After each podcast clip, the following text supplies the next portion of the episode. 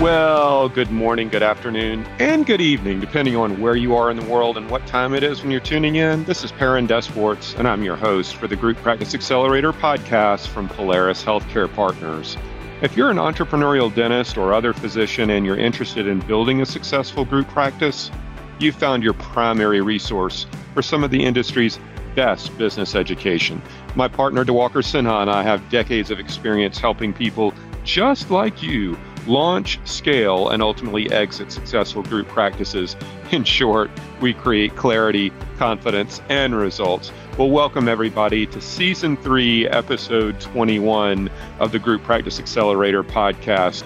Call center considerations, the top 10 questions to solve if you're going to scale your enterprise and build a true DSO that centers around taking headcount out of the business, like we said before, and almost always that involves a call center. I'm going to dig into the handful of questions that we've already started getting, and we haven't even technically launched this stupid service yet. So tune in if you're thinking about the next phase of growth for your business, what you want to think about as it relates to call centers. I'm going to dig a little bit deeper in the coming weeks, and I'm going to get the boat off the dock today. Brew another cup of that wonderful meal of coffee. Get your pad and pen ready the Group Practice Accelerator podcast is on the air.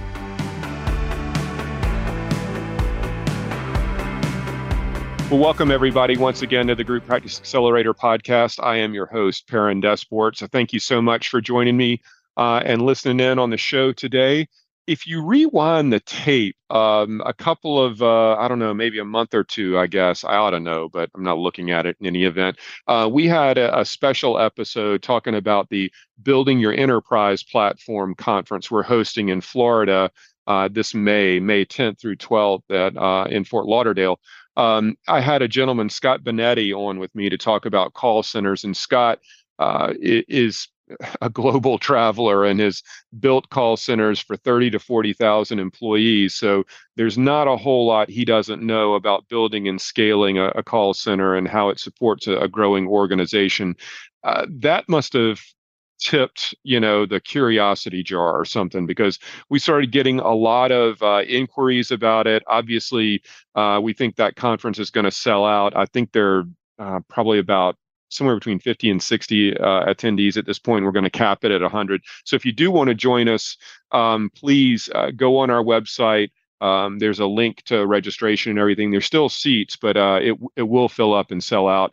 And Scott's presentation, I think, is going to come up second uh, in the morning on the uh, on the first day, uh, and he's going to go through the thought process and a lot of actionable tactics around how you build out a call center and how you transition it into a profit center. Uh, and that is the the real holy grail of this. This is a conference that's oriented towards people who really do want to grow and scale their organization, uh, and and whether or not they intend to sell it uh, is an is another question. But for those who really want to grow it and scale it, you're talking 10 to 20 to 30 locations. Uh, you're going to need to to find ways to create efficiencies, and obviously taking headcount as one uh, t- headcount out of the business is one of those, and a call center is conducive to doing that. So we've taken a ton of questions from y'all and this is a little bit of a new arena for me and i'm i'm only learning about this a day ahead of y'all essentially but um, scott gave us a presentation at our uh, sales and planning strategy meeting a couple of weeks ago and it's this is really going to be cool to see. So i'm going to share with you some of what uh, our audience has been asking us about on a one-on-one basis a, as it relates to this new service like i say even though we haven't even technically launched it yet. So first thing is you know the obvious question right? Uh, uh so many of you in the audience are are you know one to five locations. You're just kind of getting started. That's kind of the emerging group phase um, of growth. Uh, and what all too often stops people cold uh, in their growth strategy, at least, is they decide to stop at a handful of locations, say four or five, because they feel like if they're going to grow to 10, they need to centralize operations and potentially build a call center. Uh, and they don't know how to do any of that. Uh, and thus they decide that, you know, versus venturing out into the unknown, making a lot of mistakes and writing a bunch of checks uh, that, that go nowhere, they'll just stand pat at five locations, for example. Uh, and I get it. I mean, fear of the unknown is uh, uh, you know confronts all of us in building a business. It does us here at Polaris every bit as much as it does you. Um, but you're not talking about landing a man on the moon here. And while I think a call center specifically is uh, a challenging endeavor, especially trying to make it profitable, um, it's not like this hasn't ever been done before. And I think that's one of the things that Scott's going to get across to all of you um, that this isn't simple, but it's also not literally rocket science. And I think you know the the the benefit comes for those who are looking to grow from say five to ten locations or more um, a location can mean a lot of different things to a lot of different people. Are these six operatory practices, or or is this you know a ten to twelve op practice, um, and you have five of them? Those are two significantly significantly different businesses, uh, even though they both have five locations. Just to use an example, but for most of our audience that's in the six to eight op sort of practice size and headcount size maybe more importantly.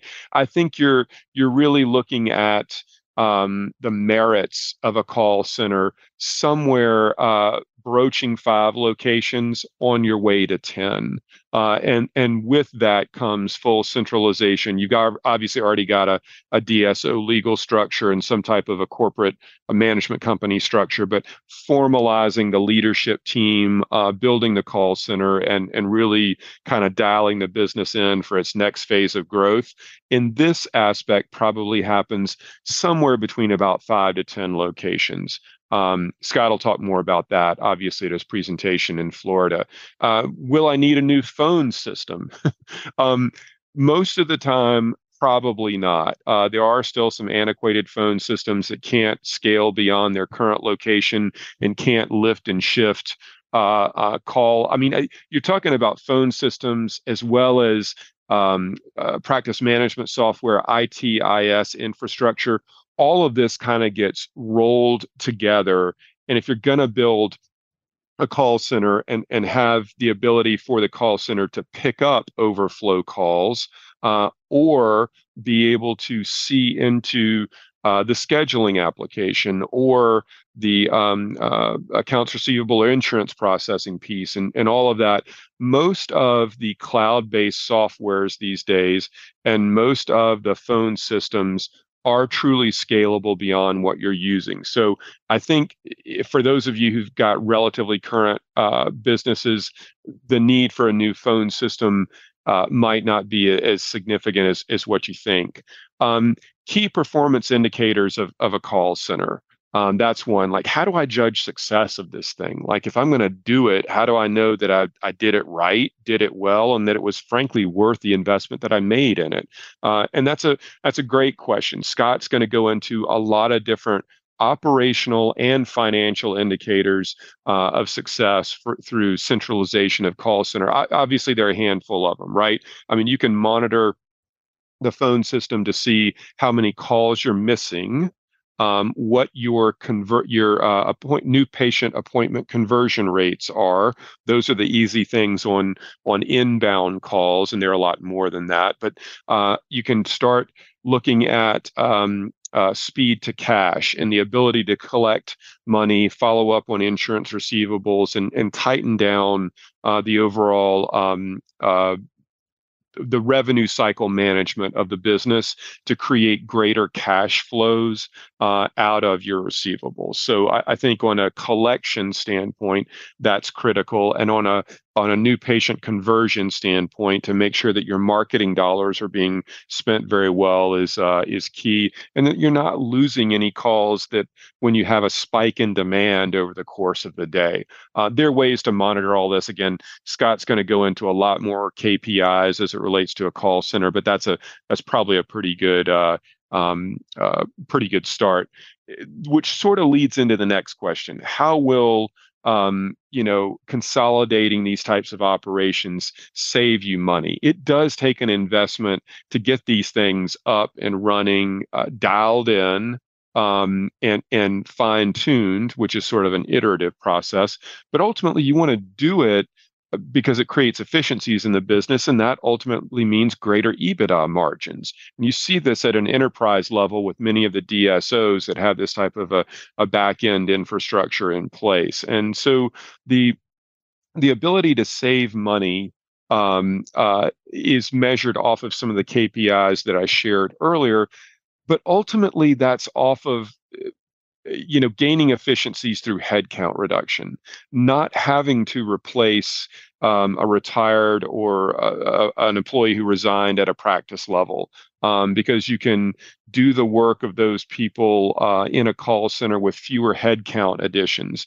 The other thing is you know you have the ability to train to cross train them and train them um, to uh, fulfill a variety of functions um, where you don't need all of that head count at a practice level. And I think this is the key that when we look at marginal profitability of businesses that are, say, five locations versus those that are 20 locations, everybody thinks that, well, of course, the 20 location business is more profitable because they can negotiate better supply costs from their distribution company. That is true at some level, but but the real impact here is they don't need nearly as many people to run it and, and that's the god's honest truth and this is not unique to dentistry. That's that way for any type of a, a growing business with some type of centralization aspects to it. Um, so what fun, if you're gonna put people into a call center and, and really consolidate some headcount here. What are the functions that you're looking for to do it? This is one of the questions we get asked from like, okay, well, who all should I consider having be in my call center? Can I start small? Can I grow into it? How does it scale with me? And and the answer to that is is yes. You can, it can be modular and adaptable as your growth strategy unfolds. But you know the, the easy ones are going to be inbound calls uh, from existing patients uh, whatever those um, inquiries may be to to confirm an appointment to move an appointment to pay a bill or something along those lines or to ask about um, uh, you know anything that just uh, existing patient inquiry. Um, new patient inquiry for availability of uh, appointment times. Obviously, you want to have somebody who's uh, who's well trained on that and has a high uh, new patient conversion um, uh, ratio to them. I think that's critically important to making sure that your marketing pays off. Uh, and those are kind of the the front end functions. That's not the right word for it, but the the aspects around maintaining and growing the business. The the accounts receivable piece, um, the insurance verification and processing piece uh, is, critically important. Uh, and their functions surely beyond uh, all of that. But Scott's going to dig into to a number of them. Those are enough to to get you uh, thinking in terms of who those people are in your current practices and what that might look like and what how you might want to phase it in, if you will. Um, will we have to use um, a what's known as an IVR, uh, interactive voice response uh, uh, system to facilitate this. That is the you know you call in somewhere and they say press one to speak to customer service press two to to pay your bill press three for this press four for that. You know the the, the phone tree if you will that's called ivr interactive voice response. I didn't know what the heck that was either until i started working with scott and now i know a little bit about it. Um, th- those systems uh, can be appropriate depending on how big the business is and how specialized you want your agents to become. That's different from them being cross trained.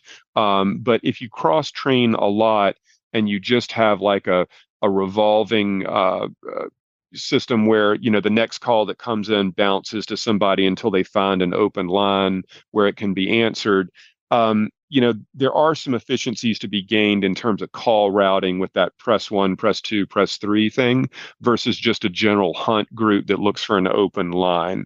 And again, this may be something that you have to grow into. If you're smaller and you implement a call center, then you probably want people cross trained in a variety of ways to be able to handle all incoming calls. Whereas if you're larger, you might want to have those agents be more specialized. So Scott will talk a little bit about this and kind of how those um, complicated phone systems can scale as your business scales. He's also going to talk about, you know, where he sees some um, underperformance or shortcomings, maybe, uh, with those types of systems. Uh, how disruptive to my business will this be if I decide to undertake this?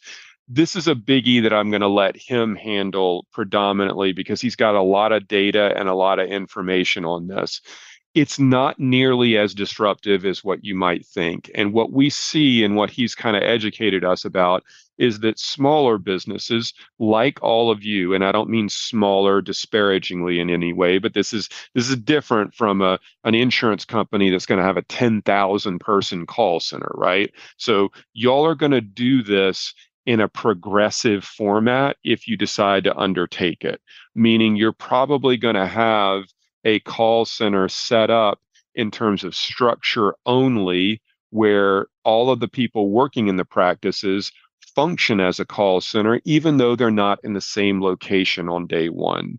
But that allows different locations to cover call volume in different practices simultaneously if the IT and IS infrastructure will support it even though those people are going to the same practice they always have to go to work just as the way they always have. But the the functionality of it changes even though the location doesn't. And then we start building a dedicated four wall building that's a, a corporate office with a call center. And that is when we start choosing to hire into that four wall building versus replacing the people that either retire or resign or are terminated at a practice level. And this is sort of that progressive shift over some period of time that allows you to, to do it uh, with hopefully less impact to your people, your patients, and your practices versus wanting to do it all at once. Those of you who are in a tighter geography may decide to do it all at once because the drive time for your employees is the same either way. And it can make a lot of sense to do that. So Scott's going to dig into to some of this in terms of the process behind it. And I think when he does, you're going to start to see how all the dots connect and how this is a little bit like a a progressive solution or a modular solution that you can implement without nearly the disruption that you probably were thinking when we first launched it uh, like I say, I'm learning about a lot of this too, and it's pretty doggone cool. So, where would we locate the call center uh, in terms of both agents and in terms of the building? Obviously, you could locate it in Indonesia if you want, where Scott spends a lot of time, or India, where he is this week, um, working in different call centers. Um, but most of the people in in our target audience are probably going to be doing it on their own in the cities in which they're located and that makes a heck of a lot of sense. You don't have to do it these days. I mean you can keep it in the same hemisphere but lower cost and do it literally sort of offshore in the same north america south america footprint time zones and otherwise or you can go completely remote about it. But for those that look to essentially build out their own uh, call center and their own management company in their own building, probably going to be in the same contiguous city or geography where your practices are located. And then the agents that work in it, like I say, could be in the existing pra- uh, practices or they might migrate to that call center. And I think the the uh, functionality and the flexibility uh, with a lot of the um, uh, information technology, information systems, infrastructure can facilitate all of that depending on what you want to uh, depending on what you want to achieve essentially. Um, these last two questions are really um, uh, insightful ones that we've gotten from people and um, i think this is going to be a cool part of scott's presentation um, because this was one that i identified early on when i was talking with him uh, which is how do we hire these people and how do we onboard and train them? You know that isn't that the the literally million dollar payoff question? So uh, scott's gone through um, turning around underperforming call centers so he's very um, adept at the operational and financial context of all this but he's also very adept when it comes to okay if we're going to turn around a call an underperforming call center probably means we're going to be hiring and firing right So if we're going to hire agents, what do they need to look like and and and feel like and who are they and what's their level of experience in terms of what they've done before and all of those aspects. Uh, and and when we do that, where do we find them? But also, how do we create an onboarding and a training program for them? This is totally new from the way that y'all have thought about building out your dental practices on a practice by practice basis. I assure you of that. We think about how you onboard a new assistant or hygienist or an associate or office manager or somebody like that. And it's fairly limited compared to onboarding and training call center agents. Totally different kettle of fish and a very different way of thinking about it. But this does go back to what you're going to be asking the agent to achieve. It, are they cross trained? Are they a hybrid position where, hey, when the phone rings, you got to be ready to answer one of six different questions? Or are they specialized? You are uh, in, you are being hired uh, for insurance uh, benefit verification. You are being hired for new patient inbound inquiry um, for uh, appointment availability. You know, those are those are different. So the way we think about a scalable training program and an onboarding program uh, is is really a, quite a bit different. But if done correctly, much more effective and will yield the ROI that you're looking for. So those are the 10 questions that we narrowed down out of all of them that we've gotten either through email or phone call or text or anything else. How many locations do I need? Will I need a new phone system? What are the KPIs of a call center? Um, how is it going to save me money? What functions uh, can be consolidated? Will we have to use a press one, press two type of a phone system? Is there going to be disruption to all this? Where do we locate it? How do we hire agents and how do we onboard and train them? Those are the most popular 10 questions that we've gotten so far. And I'm giving you a taste of all of it uh, that he's going to go into much more depth and detail when we're together in Florida. I really hope you can join us. I know there are a lot of people out in the audience that are in that, you know, one to five location range and they're, they kind of, uh, uh, you know, they've set, uh, they've set their own limitations on the business that they can build because this is a huge stumbling block that nobody in the industry offers. And that's why we were so um, uh, excited about the opportunity to offer this type of a service. You're going to learn about a lot of that in a way that you never have before in the Florida conference. Um, like I said, we still have seats available, and and I hope you're considering joining us. Um, but get moving pretty quickly because it will sell out. Be back with some additional thoughts and to wrap up the show.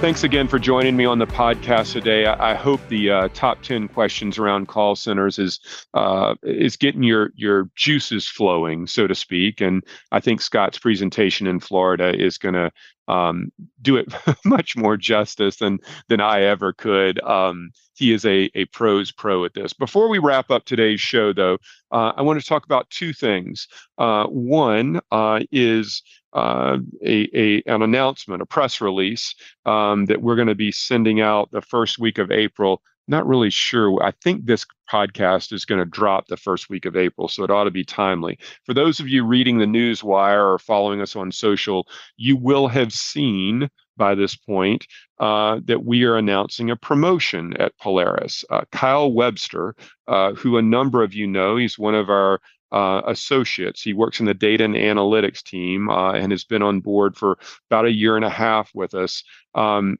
phenomenal employee, great attitude, smart as a whip, and really does uh, accurate work on the on the DNA team. Uh, has been taken over more of the uh, sell side advisory work uh, for us, not just in terms of analytics, but also working directly with clients. And I'm excited to announce via podcast that we are going to be promoting him into a sell side advisory client facing role uh, on April 1st.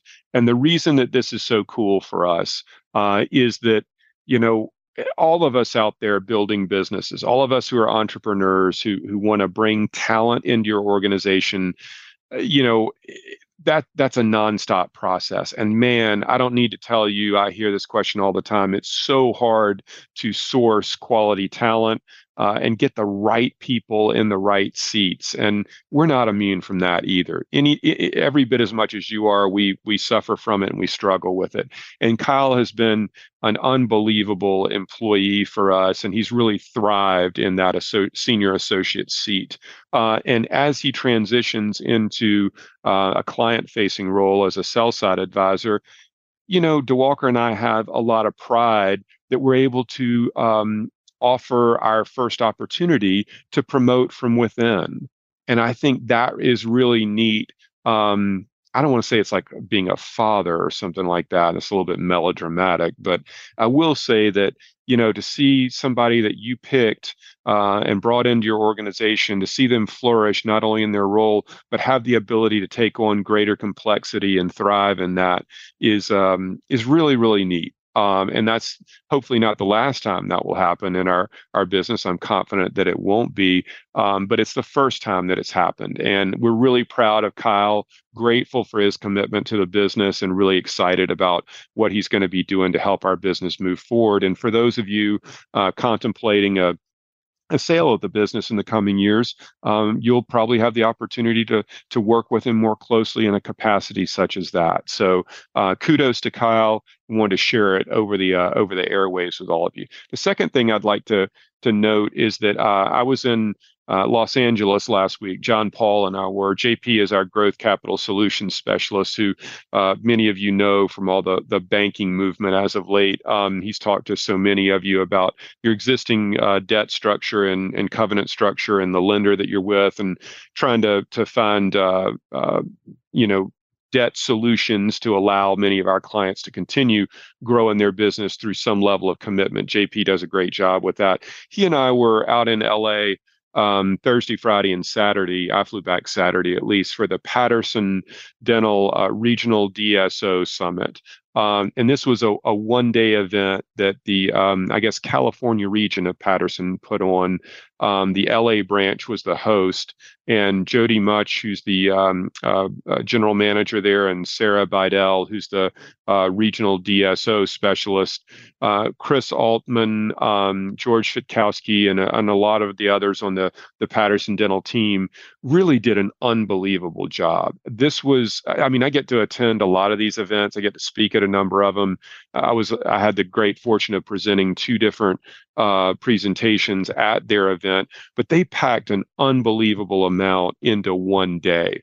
Uh, Brian Colao, Heidi Arndt, Michael Augins, uh, a handful of the AI companies. Um, so they really had a lot of top tier speakers with really pointed subject matter uh, and and had well over 100 people it's probably somewhere between 125 and 150 people in attendance and I was super impressed. Um, they really dialed it in with the support of their manufacturer partners, and and really uh, turned out a great crew that was highly engaged. Um, asked really good questions. Um, and and like I say, I got to to uh, do two presentations at the, one at the beginning of the day and one to, to close the day. And I'm, I'm very grateful for the entire Patterson team um, for affording us that opportunity. Um, and I just wanted to, to kind of share my um, kudos with them because I really think they did a great job. They're, this is the second annual regional DSO summit that they've done, and I know they'll do another one next year. And for those that are in the I don't know, western half of the United States, it's it's worth attending. Um, they packed all of that into one day, so it's pretty simple overnight for a lot of people in, in the you know uh, Pacific time zone at least, uh, and and really did a phenomenal job with it. So kudos to them, tip of the cap on a on a job well done. Uh, and and I certainly hope that they ask us to be part of the next year's event for their third annual. So well, I hope you've all found uh, today's show to be somewhat educational, um, you know, and, and informative, for lack of a better term. I really appreciate all the fanfare that we get from y'all whenever I do have the opportunity to av- attend events like that Patterson RDSO event.